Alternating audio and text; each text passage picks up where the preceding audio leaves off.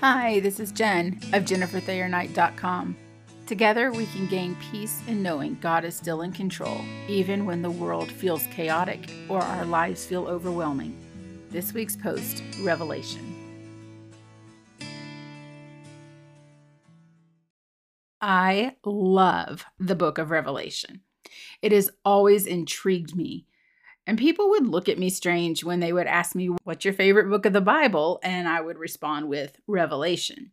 And then one day when I was reading it, these words just jumped right off the page at me. It was Revelation 1 3, and I'm going to read it from the NIV.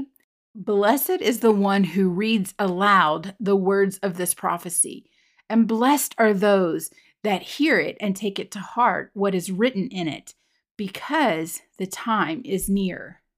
At first, when I read this, I got really excited. Maybe my ego was getting in the way, but I felt pretty blessed to know that I loved the strangest book of the Bible.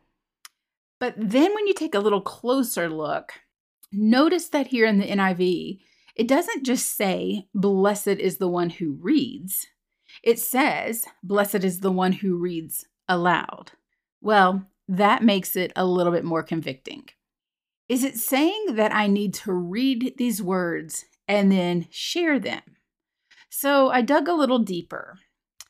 I went back to the Greek using BibleGateway.com and I looked it up, and the words one who reads aloud all come from one singular Greek word. And I'm not even going to try to say it. It's A N A G I N O S K O.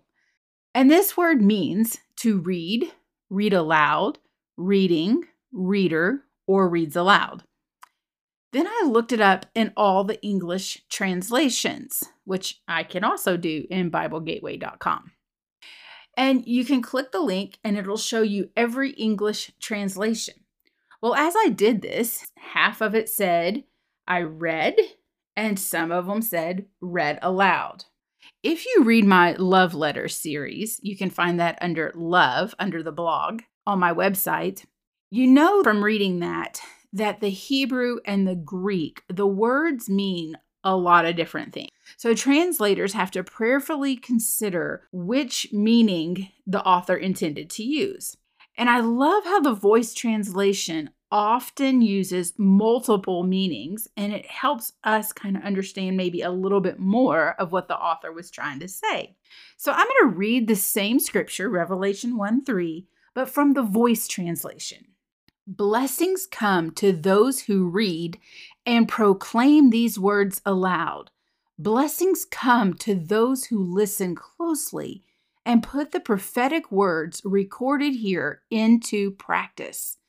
The finale is approaching. Oh, I love that. So, what difference does all this make, and why would I take the time to look all of this up? For me, it means a lot. This is just another confirmation that we are not just to read scripture and keep it to heart, but that I am supposed to take what I read and share it. I am told to proclaim them, and God wants His word shared with as many people as possible. I am so inspired by my daughter right now. She is in Paraguay, and every day they go out to reach people for Jesus. And how are they doing this, you might ask? Well, they're going door to door. Yes, very uncomfortable. They go door to door asking them if they would like to hear about their Savior. And then they go to the hospital and they pray with people. Everywhere they go, they are looking for opportunities to share Jesus with others. And I want to live this kind of life. And you want to know what the result is of this intentional living? She has been there for almost two weeks. Yes, this is just two weeks. And she has seen three people saved, one healed, and another provided for. She felt led to pray for a mother and daughter who were sitting in the hospital. They had been waiting for a surgery for two months because they did not have the money for it. And my daughter felt led to pray for them for provision. And as soon as she said amen, the husband of this wife came around the corner and had the money ready for the surgery. All this takes from us is a willing heart to say, Yes, God. I will pray for that person. I know each of us wants to see these type of miracles. So what is stopping us? Is it fear? Fear of what others might think? Will I really know what to say? Will God really show up?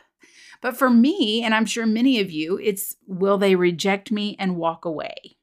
In two weeks, we have our official launch of the study of Revelation.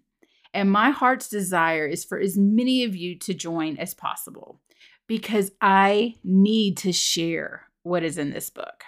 I have a desire to share, just like as it says, to read and proclaim what is said in this book.